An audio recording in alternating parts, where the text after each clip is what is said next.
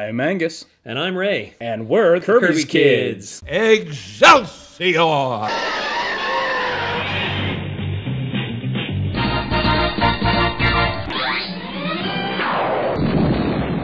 Hey, Angus, what are we talking about today? We are talking about the seminal work that many have said started the new era, or maybe just establishing this genre itself, the graphic novel. We're talking Watchmen. Yes, I've been waiting for this one. Yeah, this is some very, very deep, heavy stuff. Mind blowing. We will not be able to give this justice, folks. I mean, we will just be scratching the surface, but we will give it our best shot. I, the Watchmen could actually have its own podcast, like Yes, multiple episodes. there Yeah. are college courses that study Watchmen. In many ways, this is, I think, still the pinnacle of graphic novels. Uh, agree. Yeah. Uh, just amazing from not only the masterful writing of Alan Moore, but Dave Gibbons's just visceral, stirring artwork in this thing. Yeah, but hey, we're getting ahead of ourselves. Yes, you have we a, are. You have a Kirby Kernel for us today? Yes, I do. And let's go to that Kirby Kernel. Hey, Wilford! Fire up the tractor! Time to harvest another Kirby kernel! Our Kirby Kernel for today, the late 1970s. Jack Kirby left comics to go to work for animation studios such as Hanna-Barbera and Ruby Spears. He did designs for such shows as Thundarr the Barbarian and Turbo Teen.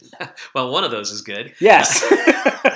You know, I just recently learned about this. Thundarr Bar- the Barbarian was a favorite of mine as a kid. Me too. and um, I, I knew about Ruby Spears and their collaboration on the three main characters. I did not know that Jack Kirby was on contract with Ruby Spears and that he developed a lot of the sets and uh, just kind of the whole, basically the world of Thundarr. That's amazing. Yeah, and and what's amazing about that too is I've always compared that with Kamandi.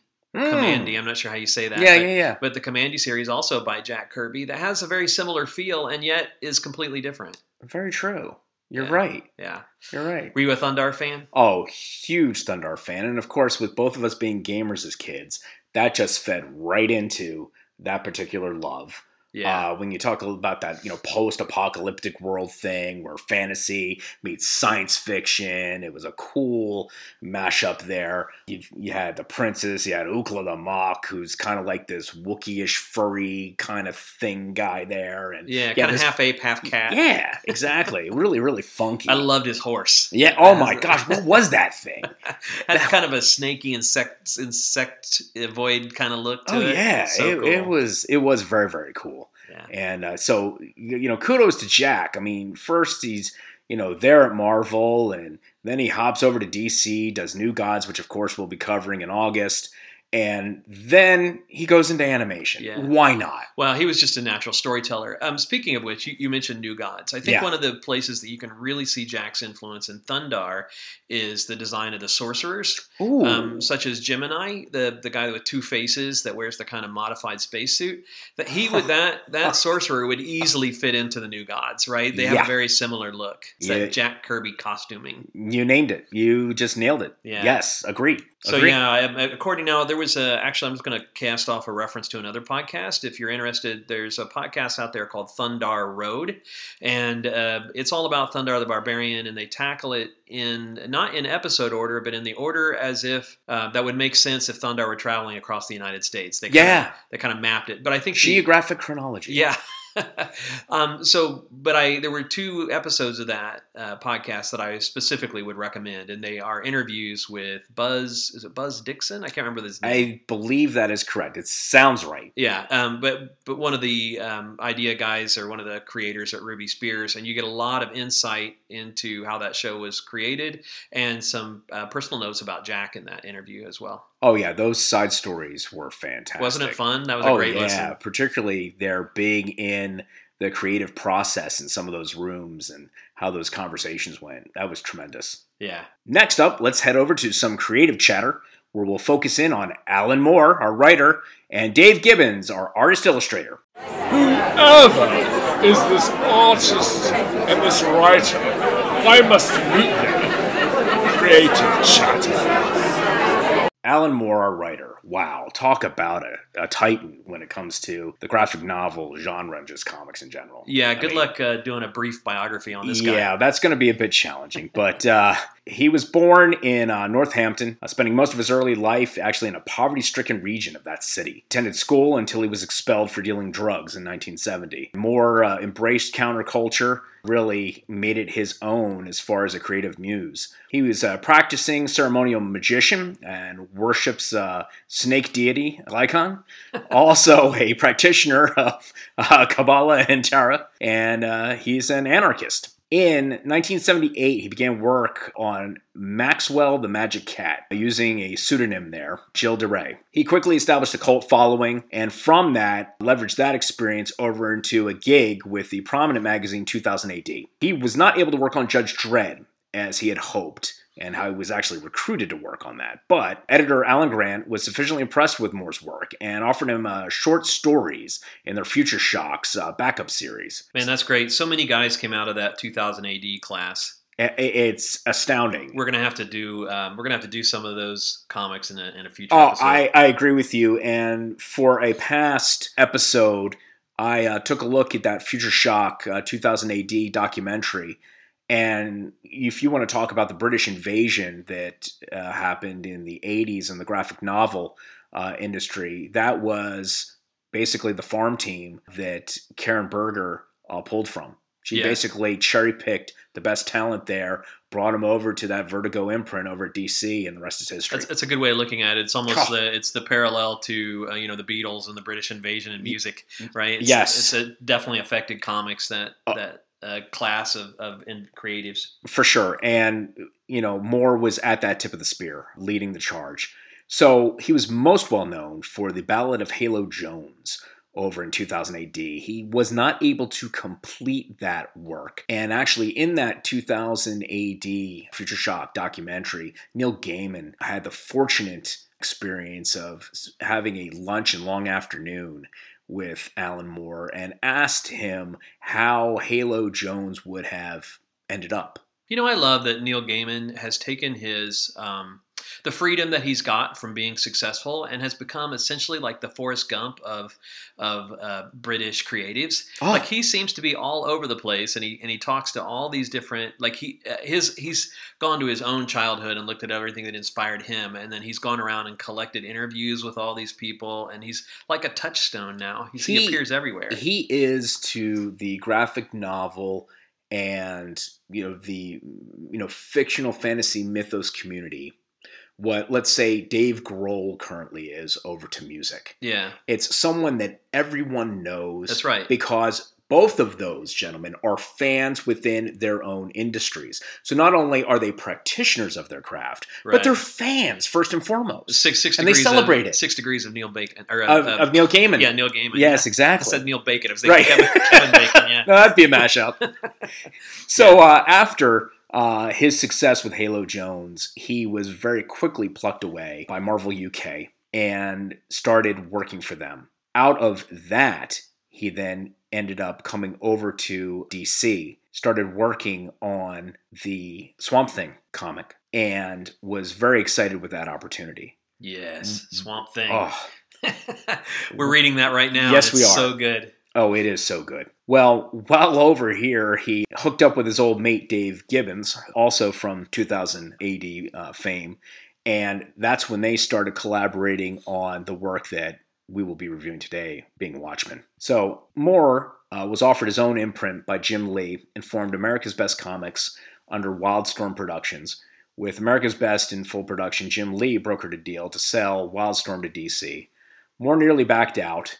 Uh, however, he continued and pressed on, and he went on to develop League of Extraordinary Gentlemen, Promethea, Tom Strong, and the rest, as they say, is history. He's also uh, been instrumental in developing From Hell, V for Vendetta, Miracle Man. It- it's amazing. Yeah, he has quite a resume. a- absolutely incredible resume. So, what do we know about the artist? Yeah, so Dave Gibbons, before working at on American publications, he illustrated and lettered many classic British strips in the 70s and 80s, which include Harlem Heroes, ABC Warriors, Judge Dredd, Rojaws, Robo-Tales, Rogue Trooper. From there, he worked for Marvel, Vertigo, and DC, worked on Green Lantern Corps, worked on tie-in series with the Infinite Crisis event that happened uh, over Oh, on, yeah. in DC. Mhm. In uh, 2014, I found this quite interesting. He was appointed the UK's first comics laureate. His appointment to that role for a two year stint saw him championing children's literacy through schools and teacher training events and Huh. education conferences. Now I knew they had a poet laureate. I didn't know they had a comics laureate. That's really interesting. That is our first comics laureate out of the UK.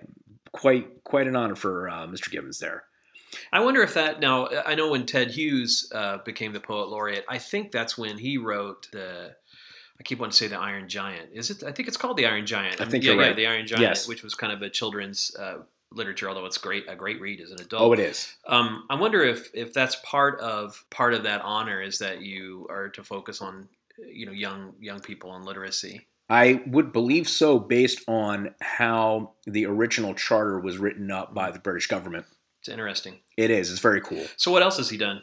So he's also worked on Batman, Superman, as I mentioned, Green Lantern before, and then over at Marvel, when Marvel uh, received the rights to do Doctor Who, uh, he also worked on the Doctor Who comic there. Very for Marvel. cool. So he's very prolif- prolific as well. Oh, quite, quite prolific, and uh, definitely a bit of a chameleon with respect to his artistic style.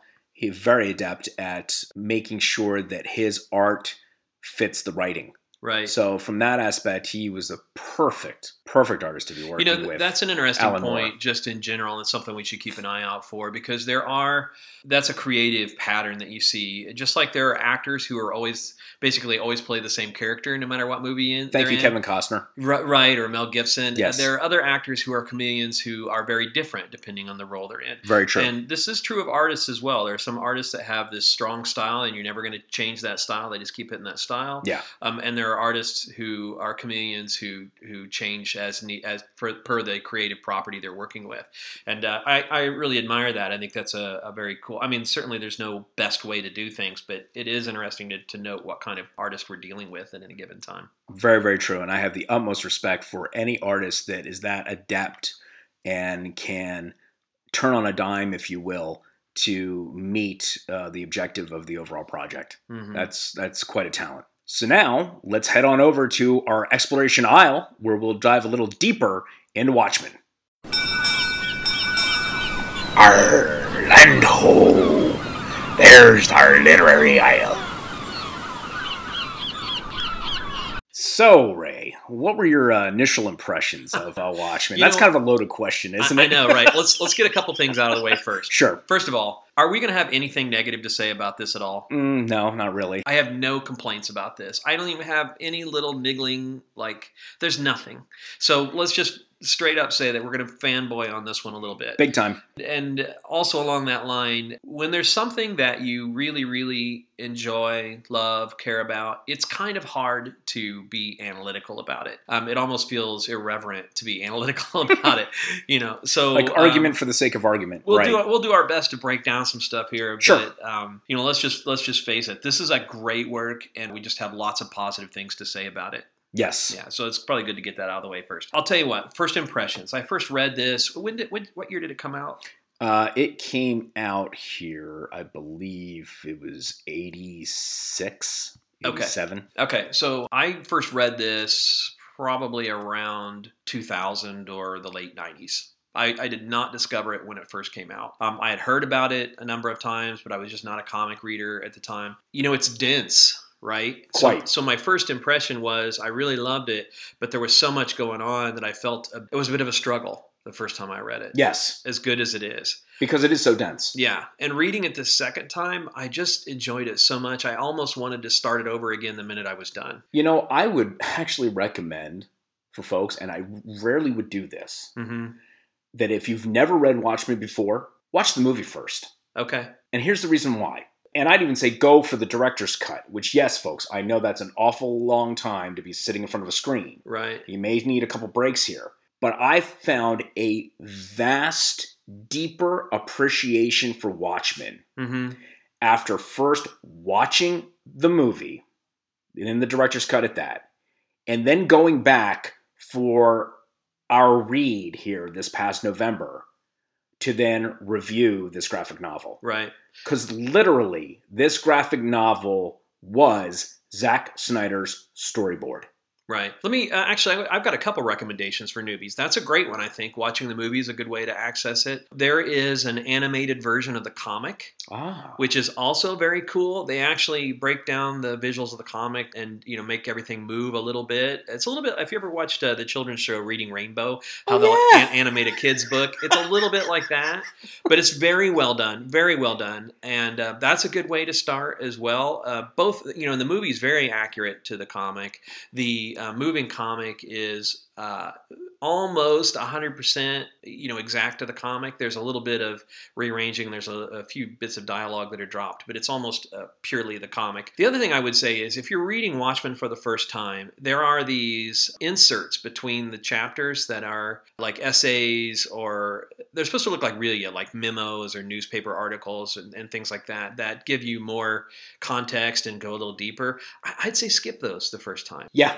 Uh, because they are that's part of what made it a struggle for me to read the very first time that would slow me down a lot when i'd hit those and they Right. and you what we're looking at folks is a great story that has multiple levels to it Yes. and each time you read it you go a little deeper you find more nuances you find more bits and it's okay for your first reading to be because even a superficial reading of this thing is still very complex and deep for sure.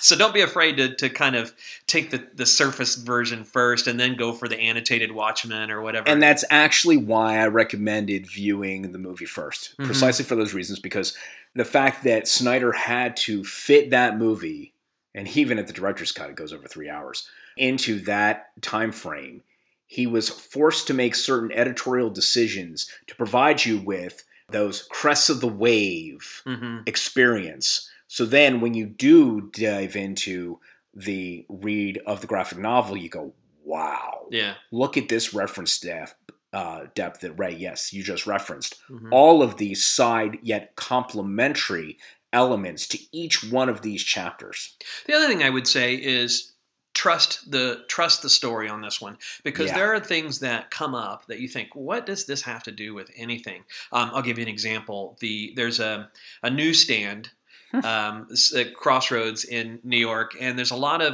things going on around this newsstand and there's a kid who or a, a, a guy who's reading comics at the newsstand and you and then you'll dive into these pirate comics Yes. and you think, what does this have to do with anything? Just trust it.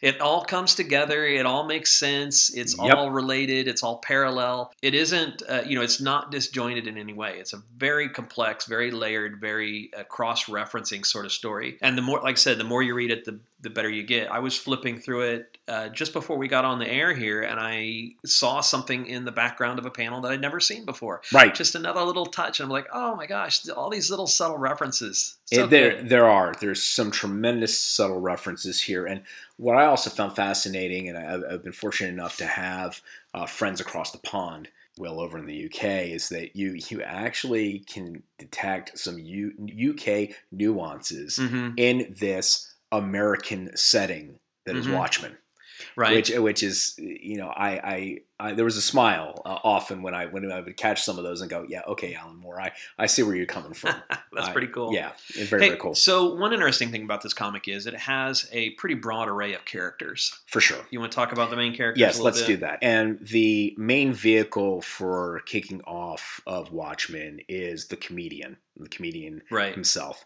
and that is the that iconic smiling button with the little drips of blood that everyone Right. sees that has really become iconic with respect to uh, identifying Watchmen. Oh, and watch out for echoes of that graphic.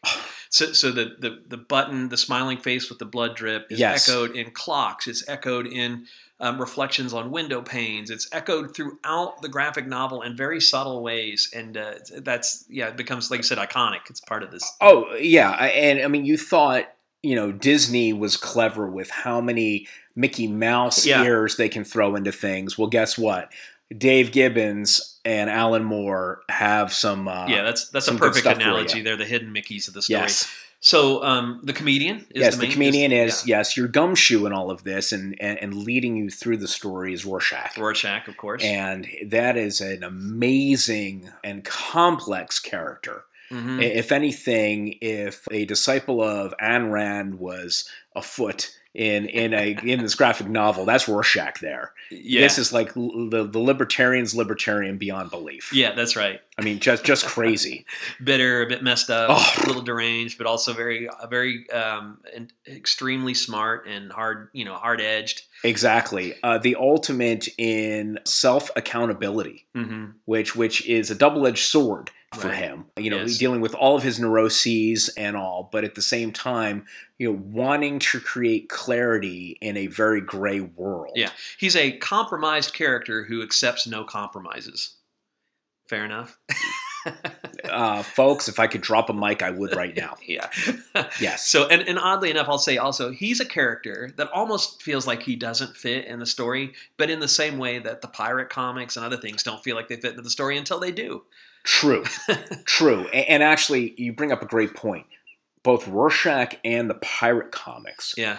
almost act as if from a Greek tragedy play, the chorus. Right. they're beautiful echoes of not only what you may be thinking of as a reader, but what the environment around these central characters might be saying about the current situation or the state of play in that particular event, that area of the city. They You also they also work to draw in different genres. Now that the pirate Yes. comics literally draw in a different genre, For sure. but Rorschach brings in the noir detective, as you said, the gumshoe, Absolutely. right. Just as so, let's move to another character. Doctor Manhattan brings in Wow. that kind of science, science fiction, um, science gone wrong kind of character. A- Absolutely, he does. He is the epitome again of a reoccurring mechanism in comics, and that is either the experiment or scientist working in the lab gets affected by his or her set of circumstances and is transformed then into that new superhero. Right.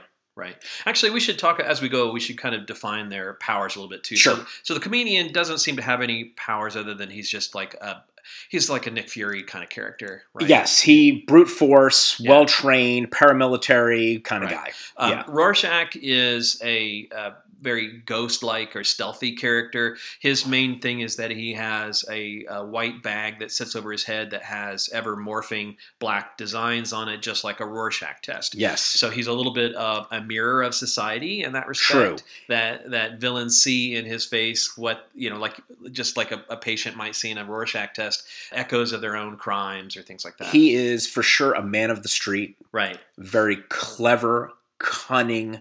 His oh my gosh, and we'll get into this Yeah, we'll get we into get that. into the chapters. So, and just uh, Doctor. Manhattan's power is to basically control um, things at a molecular level. So he can he can move through time. He can space phase, time matter. Yeah, he can phase in and out. He's essentially the textbook on quantum mechanics plus, Oh. plus twelve. Yes, yes, yes, yes, yes. Okay, You have the owl, the owl, and, and the owl is, for lack of a better term, your Arrow or Batman type of character, wealthy. Mhm, And because of that, the wealth has then allowed the owl to go ahead and buy technology. mhm. He's got that, you know, souped up little uh, ship that he goes flying around in, which helps out for intervening in certain events and crises uh, during the story. Right, his his power, as it were, is just a bag of tricks and, and resources. Always having Yes. the right resources. As a character, um, you know, we find that he is an echo of an older generation of superheroes. There was an original Night Owl. He's the second Night Owl. Yep. Um, and he has interactions with this older gentleman who's the who's still alive, who's his uh, predecessor. Yes, Hollis Um, Mason, I believe is his name. Yeah, yeah. the new Night Owl is um, an interesting character in that he is he's a I don't I want to say he's a is he a moral compass for the story? You know, I- think he's a grounding. He he is definitely the yin to Rorschach's yang Yeah, because for every ounce of Rorschach wanting to set things straight hmm and and get revenge for certain things that he feels are unjust, uh, Dan is the one saying, "Well, Rorschach." Your methodology with which you're going about doing that isn't necessarily societally correct. right. Dan, the Night Owl, Yeah. is is um, the normal Joe. Yes. He's the normal guy. He's the guy we can all empathize with. He's a little bit overweight. right. He's uh, not very self confident. yep. He has flaws. He, he's got bad vision without his glasses. You Right. know, like he's just a normal guy. Yes. Um, so he's he's a great character, and then he has a love interest in this, who is Laurie, and Right. she is also an echo of an older generation of superhero. yes. Um, her mother was the Silk Spectre. yes. Who, the original. um, and they make a lot of kind of funny references to this, but she was a bit of a pin-up girl as Mhm. as a superhero. She wears a very flimsy costume. yep. Um, and Laurie is much more of a modern woman, but also a little con- conflicted in her because she begins the story as the wife of Doctor Manhattan. Right. Um, but but they're estranged because Doctor Manhattan is becoming less and less human. yes. And so Laurie is kind of almost a little rebellious throughout the whole thing. She's kind of not very accepting of her role as a superhero. No, and she really resents being second fiddle to Manhattan's obsessions as he continues to devolve from humanity Yeah. and become more of a product of the wider universe as a whole. That's a good phrase, second fiddle, because she also plays a little bit second fiddle to her mom, who was a more gregarious, more outgoing, you know, sort of character, and who still kind of towers over her life. Oh yes. Yeah. Uh, matter of fact, some might say she was the stereotypical, you know, dragon mom, if you will, hmm trying to guide Laurie's path through life and even Mhm. her career choices and what she would end up ultimately becoming. And and Moore does a great job of doing a mother daughter relationship there. Yes. I mean, it's they both love each other, but there's also these uh, they annoy the crap out of each Oh. other, and it's just it's so good. It so who else do we have left? Well, we have Oz, Ozymandias. Yes, we do. Ozymandias is a almost a caricature, not a character, a caricature of superheroes. He's the he's super rich. Right. He's super handsome. yes. Um, he's super powerful. What's what's his power actually? you know, that's a very good question. We know he's an extremely good ath- athletic person. Yeah, very good athletic person. He's bought a lot of tech, I'll tell you that. I mean, he's got tons of money. Yeah, he, he does because he's built very successful businesses.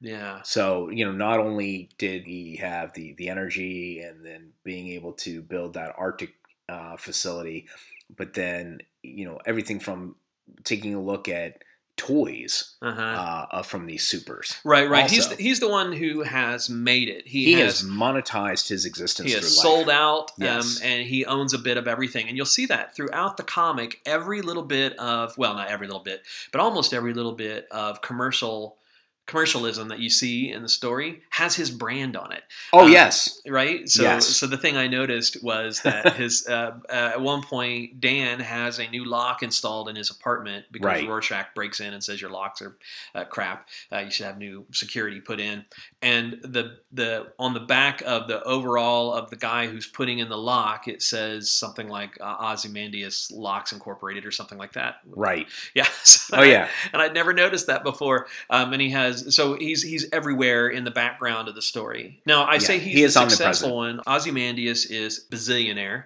right? in control of his own future, has kind of sold out in merchandise. We say he's successful that way. Doctor Manhattan is successful in the sense that he has basically become a government. hmm I want to say agent, but it's almost like just a government resource. He's he's kind of sold out in that respect and transformed into this new era by associating himself with the government. He's a national asset. Yeah, he's a national asset. He is Um, the and- one literally maintaining the balance of, of two very huge nuclear powers because in in this book Right. you have the United States, global superpower, nuclear power, and you still have the Soviet Union, Russia, right. also full up nuclear power. This is very much a Cold War anchored book. And then the the oddity of what is this now? President Nixon's fourth term Yeah. in office Right. by this point. Yeah, Which- this is this is what I wanted to get to because Woo! because those two are uh, have transformed themselves into this. We're dealing with an alternate history Yes. where Nixon is still pred- president and the Cold War has is still going on, and um, those two have become part of that world. Whereas everybody else, Laurie, Dan, Rorschach, they are not really part of that world. No. As a matter of fact, they're kind of shunned Matter of fact, superheroes as a whole Right. are kind of shunned. They kind of had their day, That's if you right. will, and they've been sunsetted, and they're they're Yeah. working on the fringes of society. So, so, so yeah. So part of this new world is that at some point the superheroes went through like a government registration and suppression sort of process. Yep. And um, now the comedian is interesting because he's a little bit of a betweener. Yes, he is. Whereas Rorschach and uh, Night Owl and Laurie are all kind of have basically retired or been retired. Rorschach hasn't retired, but he's just flying under the radar. yeah. Um, the comedian was still working for the government too, or, or had worked for the government in the past as a government agent Very active. in foreign countries and done some very Oh. politically uh, questionable things. he's very much an ends justifying the means Machiavellian kind Right. of guy. So if there was a dirty project that the government wanted him to go and handle, he was the guy to go do it. And I think where his comedian, this isn't a superpower per se, but it's it relates to his psychology and part of what makes him capable in that arena is he's amoral. He looks at the universe as absurd, as as comic in that sense, and um, he is has made peace with doing very ugly things just because that's the way it is. Right? Right. He doesn't his his conscience does not bother him. Yeah. Yeah. Right. That's true. Yeah. So Very, I, very I- there is a dark side to comedy there that I Oh, that I always see comedy and absurdity as you know related and in a dark way, and I think that's where the comedian. That, that's I mean in some ways that is a superpower because most of us have a conscience and we can't we can't just go around doing things without right. um, having severe psychological breakdowns Yeah. right um, and the comedian can yeah, and he's very good at compartmentalizing right every aspect of his life. yeah okay so we've got the characters we've talked a little bit about the world that starts this thing off Yep. where do we go from here Man. how much of the story should we eh, not talk too much about the I, story I really don't think we should tell too much of the story because we really do not want to spoil this for readers. Yeah Uh, I think we should go, you know, top of the waves here. let's say this. I, we're just going to to give people an idea of what they're getting themselves into. Yeah.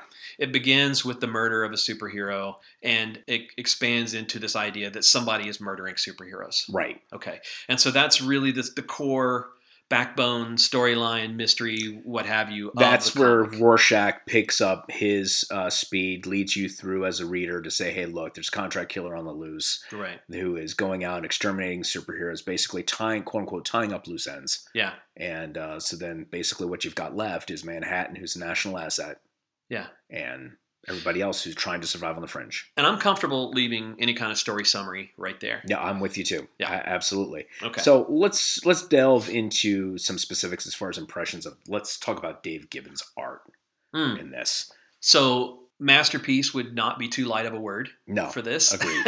agreed. It's very interesting. One of the first things you'll notice is that almost every page is divided up into a nine panel grid Yeah, of equal panels. right. Now, those get played around with some, and uh, increasingly so as you move through the novel, I think. But it's a very rigid kind of structure that is almost harkens back to golden age, very early comics. Yes, and specifically, what I loved was his bridging of the flashback work mm-hmm. within the novel, and then tying in those nuances to the modern day representation within Mhm. those superheroes. That was excellently done. so watch for watch for transitions where these very heavy like white space borders between frames starts to fall away Yes, and and you when you see that that's there's a subtle thing happening there Right. they're done at very intentional moments yes, now one thing that does that kind of nine frame panel does give him the power to do is almost like a serial like or stop motion animated type motions where you'll zoom in or you'll see a motion from point A to point B done Right. in serial fashion yes. and I really like that he did he plays with that a lot. Oh, I, I absolutely do too because it breaks up. And by the way, this is a very long book. yeah, it is. It breaks up reader fatigue by doing Mhm. that. Number one, it's highly effective to express a sense of urgency right. with respect to the moment that you're in. I also like, and you hearken to this quite often, when you're doing any flashback instances, that can be very effective along with the muted color palette or no color whatsoever. Some of the black and white work was just perfect Right. uh, for portraying memories and, and events that had happened in the past. Uh, a, yeah, a highly effective use of that. Yeah, it actually allow those smaller frames also um, mean you can't do big grandiose panels very often, and so a lot of the story is told through close-ups and focuses on small details, Intimacy. which is great. Yeah, it's very intimate feel. And you brought up the color, so let's talk about the color Yeah. for a minute. When you go through this book, you can flip through it. And I kind of defy you to find pure color anywhere, meaning you'll very seldom find a straight green or a straight blue or a straight red. There have shift the color is shifted throughout. He uses the full color palette. Sometimes he goes more chromatic, monochromatic. For instance, the the episode where Doctor Manhattan and Laurie are on Mars, Right. you have a lot of pinks and reds and oranges and all that, of course. So he will use color in a more limited way sometimes, but throughout the book, you've got all the colors, but you also have none of the quote unquote like predictable colors. True. And it's very cool. I mean, and it's just and really very done. effectively jarring because they aren't the predictable colors when you are then immersed into the particular scene. Uh, What caught me in particular when we were looking at those pirate comics that we referred to Mhm. earlier, though that color palette was unique there. Mhm. You did not see bleed over of that color palette to the rest of this world. Yeah. It truly was of itself to further its complement Right. to the overall story. Absolutely. Um, so I, I would think about it this way, and this is probably I, I, certainly this happens in many intellectual properties, but for me, the first time I became aware of it was Star Wars, where characters have their own themes. You know, so Darth Vader Sure. has the Imperial March, Right. that kind of thing. Each character in The Watchmen has a little bit of a theme, either color palette or commercialism details or whatever. So you watch these things, you watch these little details build up, and Oh. it tells you it speaks to the. It's all very subtle. I, I say you watch them, but honestly, they're mostly just happening to you. True. Th- This work is so complex, and so I, I don't even know how much. Sometimes artists do things intuitively. How much of this they planned, and how much of it they just did. But it's just, I mean, I it's a symphony. I yeah, I was blown away by Gibbons's level of detail, just portraying the grittiness Mhm. of the city, all the, the, graffiti, trash the on trash. the floor. I mean, Oh, and, yeah. but and even the detail that he went into Yeah. into the trash just to make that Yeah. so real. And and folks, we're not talking about digital artwork, here, Right, that's right. where you can nitpick and cut and paste. This is all hand spun. And none of it is greebling. None No. of it is meaningless detail. No. It's, you can look at every little bit and there are find there. breadcrumbs stuck in the trash. yeah, everywhere. Every bit of graffiti usually has something to Yes. say. It, it's amazing. It It's is. So, So, you All right, truly well. feel like you are in this eh, this weave, the, the, this this interconnected universe, and it's all going somewhere, both visually and story wise Yeah. too. we're starting to drool and slobber. Yeah, I know you're right. I mean, it's right. it's um it is amazing. Let's just say it's amazing. Sure. I, and just I I don't think I don't even think there's any point in going much deeper on that. There's just uh, just know there's plenty to discover here. You don't you aren't going to get it all on your first read. You know, it just makes the work better and better and better as you see. Like, oh my gosh, he planted this early. Uh, um, you know, after and it's it's really gets better each time you read it because you know what's coming, and then when you see one of these little details, you're like, oh, that you know, uh, little things like I'll give you an example. Smiley face is an example. The sugar cubes. Right. Um, and the very first time Rorschach visits Night Owl's house, Dan's house, he steals sugar cubes. yes. And that comes back into play. Then, like, Laurie comes over and he wants to give her two sugar cubes for her coffee, but there's only one left. You know, Rorschach will pull them out of his pocket. yeah. They, they come into like just a little subtle. They, they really aren't related to the story except that they're this little thread of continuity They're that has, binders. yeah, that is not forgotten. There are no Chekhov's cannons. No. Everything pulled onto the stage matters. It's amazing. Yeah. I'm, I'm just going to drop it right there. I just Right. that's that's all I've got to say about the story. The, So, along those lines, who would we recommend Watchmen to? okay, Ha- what? Who does this appeal to? right. Well, I, I guess it should be said that there's some adult themes in this one. For sure. There's a little bit of, of uh, graphic nudity and a little bit of sex. Nothing heavy. And in some ways, it's done in such a mature manner that I wouldn't mind exposing youngish kids to it. Right. just because I think it's a realistic portrayal of you know sex. It's not some Yeah. sort of idealized. Uh, No. Okay. And there's a great scene in that, by the way. I got to I got to reference this, which is you know I said Dan is not very self confident, and he and Laurie are making out on the couch, and Dan is fumbling around and is just having a hard time getting there. With this beautiful younger woman, and then Ozymandias is on the television behind them performing acrobatic feats in front of thousands flawlessly. Yes. and you just get this you get this contrast between Dan and Ozymandias. That's uh, you know, right. but, but um, so having said that, I think I probably would put the age limit around 12 or 14 before I would give this to somebody. Teens. First yeah. of all, it's very complex and deep, and they True. may just not appreciate it. So I, I think you know a precocious 14 year old to be fine, or 12 year old to be fine. Otherwise, I think this is more of a 18, 21 plus kind of graphic novel. It's very sophisticated, most definitely sophisticated. and I think it's for people who are well. It kind of brought me back a little bit into the kind of it. It makes superhero meaningful. It makes superhero real and gritty. It makes you know it's it's not- Humanizes it. yeah, it humanizes it. It's not Superman throwing cars Nope. and saving Lois Lane. It's it's a very you know hard look at what it means to be a superhero in a world in a real world. You know, I- I'll put it this way: it, it takes what Stan Lee suggested through, let's say, Spider-Man, this normal kid who has real problems, Right. Okay, and just cranks this thing in the immortal words of Spinal Tap up to eleven. Yeah.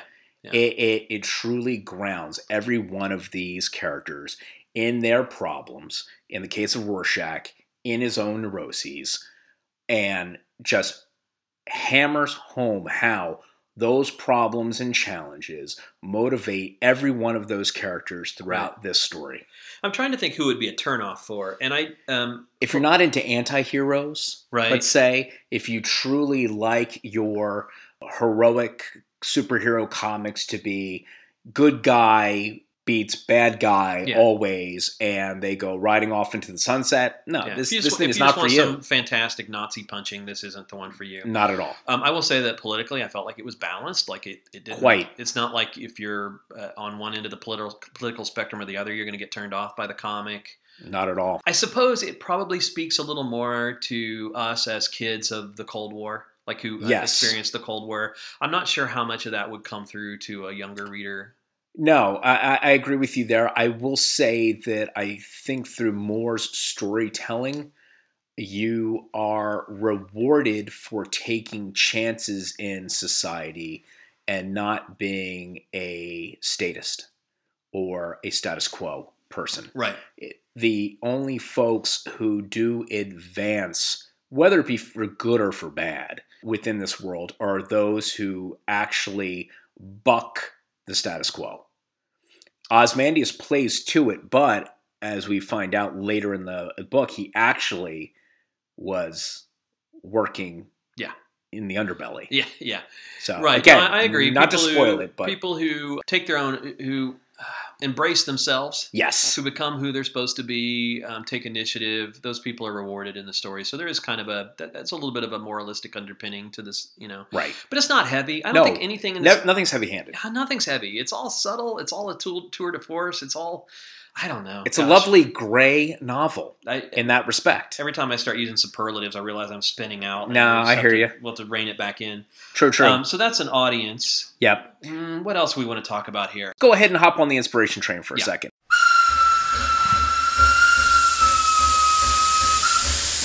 All aboard! Inspiration train! So now that we've arrived on the inspiration train, and we're looking at story and RPG play, hmm you know, for me, this just you know shouts neutral. If you wanted to create a balanced view of life, Okay. this is an amazing book Yeah. to embrace and pluck a lot of these moral quandaries out of Mhm. and throw them into your gameplay experiences. It, it's a gray world where no morality is is uncomplicated. It's all complicated, right. right? So you you don't have uh, it's not paladins versus um, nasty orcs or whatever. No. You know, it's it's uh, yeah, it's it's very gray. So that's a cool that's a cool thing to take with you, I think, which is to complicate your good and bad alignments, your your True. bad forces with something a little more than just black and white paint. And you if know? you wanted example of subplots or multiple themes working in parallel or harmoniously, right. this is a phenomenal example to base subplot building Right. off of. Actually, that's a uh, that's a great point because one of the things I carry away from this is the idea of motifs, and I mentioned like the you know each character having their own theme and that sort of thing. There was a there was a book made fairly recently called I'm going to forget the name of it. It's a Dungeon World supplement, Perilous Wilds. Perilous Wilds. There we go. It is. And one of their they have a dungeon building generator in that, and one of their elements is to roll a you roll randomly a motif, and then it gets a number of times that it has to reoccur before it gets used up. And so it's a great way to think. So like let's say your your environment has a spider theme to it. Sure. So you put in, you know, some webs or a, or a statue that looks like a spider or characters with four arms or something like that. And you, you get, you know, so I like this idea of if there's an idea that you want to get across, if there's a Right. feeling you want, or a tone or uh, some kind of moral axiom that you want to get across, that you decide what are the emblems of that, what are the icons of that that I could use, and employ those periodically throughout the story to get that to get that feeling through. And Yes. that's, and that's definitely what they're doing in Watchmen. Like the idea of the the, the smiley face going through, the idea of clocks and time going through, the newsstand as a crossroads. oh, Right, and just the phrase like "Who watches the Watchman?" That's a you know a phrase. Right. That's like so. There are these little motifs that come through that I, I think that's a great idea. yeah. You know, just almost make a little check boxes for yourself. Like I, I want um, the world to feel Lovecraftian and squamous, and so I'm going to put in like, you know, ooey gooey like tentacles or whatever, you know, uh, and you put yourself, give yourself six check boxes, and make sure that you every so often work one of those into the scene. And uh, uh, and also another effective thing that Moore did was at the end of every chapter. Was it at the beginning? He would have a quote, Mm-hmm. and sometimes that sometimes that quote, that thematic quote that would summarize that chapter, would be a set of song lyrics. Mm-hmm. Other times it would be a direct quote. I think one of them was actually biblical. Mm-hmm. Yeah. And what was nice about that is that that provided yet another point of connection for the reader to go, oh, here's where there was some inspiration that was glossed by Moore that then he went ahead and applied directly Yeah. into the novel. It's almost like a summary without being a summary. It's like an end cap that says this is what I what I established, but it's not ham-handed by saying, "Oh, by the way, here are the things that got established in this." It's a quote that that punches that home. it's a quote with a wink. Yeah, yeah, and and and it was interesting that you said you weren't sure if they ended or beginning. I'm not sure either. I'd have to look back. Yeah. but I think that's because they very often kind of bridged and and they made a nice transition from one thing to the next. Very so true. they had echoes in both the thing that that came before and the thing that will come after. very, very true. Yeah. Yeah. There's all kinds of stuff in here for people that want to build a politically complex, you know, story. There are things in here for talking about uh, in, incultured versus anti-culture he- heroes. There's just all kinds of things in here to carry away. I think. Oh yeah, uh, order versus anarchy. Uh, Right. Those who have been pushed to the fringes of society because "quote unquote" do not adhere to whatever the accepted standards of society are at that Uh, particular time. the generation gap was a cool thing. Like the older Yes. older superheroes and new superheroes. That in a fantasy adventure game, that'd be a great thing to do. To have Oh like yes, you know maybe they check in with the adventurers retirement home to see like you know what the what the last you know Kothar the barbarian number one Right, did, right. did or whatever yeah i mean that would be kind of a cool thing to work That would into be. a story that would be true. True. Well, again, I think there's just a treasure trove of inspiration that can be glossed off of this particular graphic novel, and we would highly encourage everyone to please go out, pick it up, give it a read, and share with us your thoughts on Watchmen, whether it be via the Anchor app. Send us an email at kirbyskids at gmail.com. It could be an MP3 file, it could just be an email. We would really love to hear your thoughts and how this particular graphic novel inspired you. Mm. So, coming up next month, we'll be finally providing our detailed review of Swamp Thing. Yeah And again, yes, we're doing a double shot of Moore here, but you can't get enough of Moore. So we're having more of Moore. and uh, really going back to where he made his splash in the States with taking this character that Wein had developed and truly putting it on a whole other level. yeah yeah and I, I i'm going to preface it a little bit by saying it's a very hard character to work with Oh, um, if you've ever if you're a fan of monster movies like i am I, mean, I grew up on godzilla movies and things like that you realize that writing an intelligent plot or a gripping story around a monster is quite difficult it is. because they're not they don't naturally connect with human storylines and such. And so what he does with Swamp Thing, I think, is going to be a real eye opener for both of us. The artwork is great. The Oh, story seems to be great. We're only by I'm only by halfway through it. um, Um, this is my too. first time experiencing it, but I can't wait to to talk about it. Uh, agreed. It should be fun. All right. So join us next time.